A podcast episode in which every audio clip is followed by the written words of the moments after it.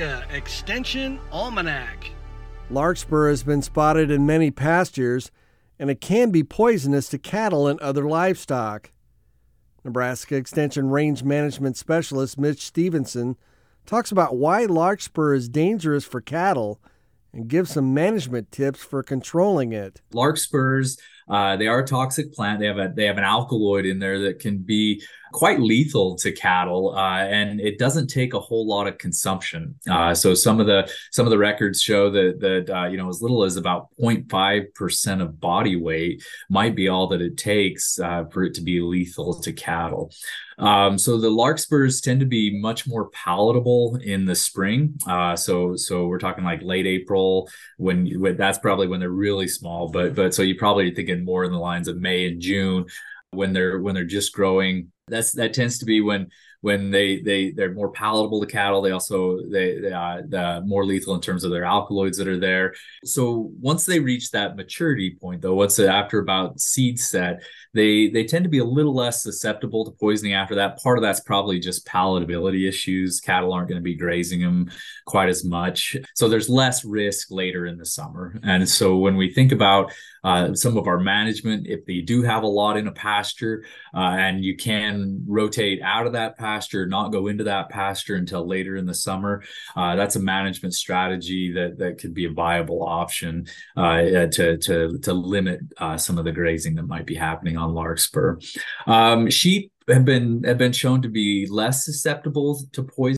I still think that there can be some problems there, but they actually recommend using sheep to go out before and to graze on the larkspur as a management tool as well, because they'll graze it so the cattle won't, and then the risk of them getting poisoned so much less that you typically don't have as much to worry about. There's actually some research going on in eastern Wyoming right now, or over the last few years, that has been trying to look at that a little bit more, using targeted grazing with sheep as a tool to limit some of that larkspur challenge with cattle.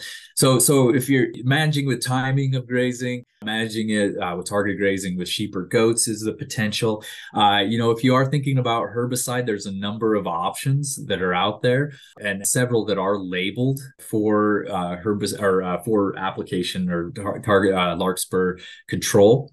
And so picloram and metsulfuron methyl are the two ones that are available that have it listed, and that's usually sold under the trade name Tordon or Escort, as two of the herbicides that have been shown to control larkspur pretty well. So timing of herbicide application is important in this as well. And so using the recommended amounts, rates, and the times that for these different products is recommended. The vegetative growth phase is typically the best stage to hit it with herbicide. So earlier in the growing season, you're going to have more opportunity than after it's reached seeds or flowering and seed set, essentially. When we think about herbicides on native rangelands, now our larkspurs are native species, and so they do have value. They're supposed to be in our plant communities here, and so when we think about that, I oftentimes just want to think about spot spraying or small scale spraying in maybe some of the most thick areas, because a lot of these herbicides aren't just particular to larkspur or some of the species we want to get rid of. They'll take out a lot of the forb species that are out there. And so just being mindful of that and thinking through that is in a herbicide management protocol, I think, is valuable. Today's program was a portion taken from a recent Beef Watch podcast offered by Nebraska Extension. To hear the entire interview, go to beef.unl.edu or download from Apple Podcasts. For Nebraska Extension Almanac, I'm Brad Mills. Nebraska Extension Almanac is a production of IANR Media and Nebraska Extension. For more information on how your university is serving Nebraskans, go to extension.unl.edu.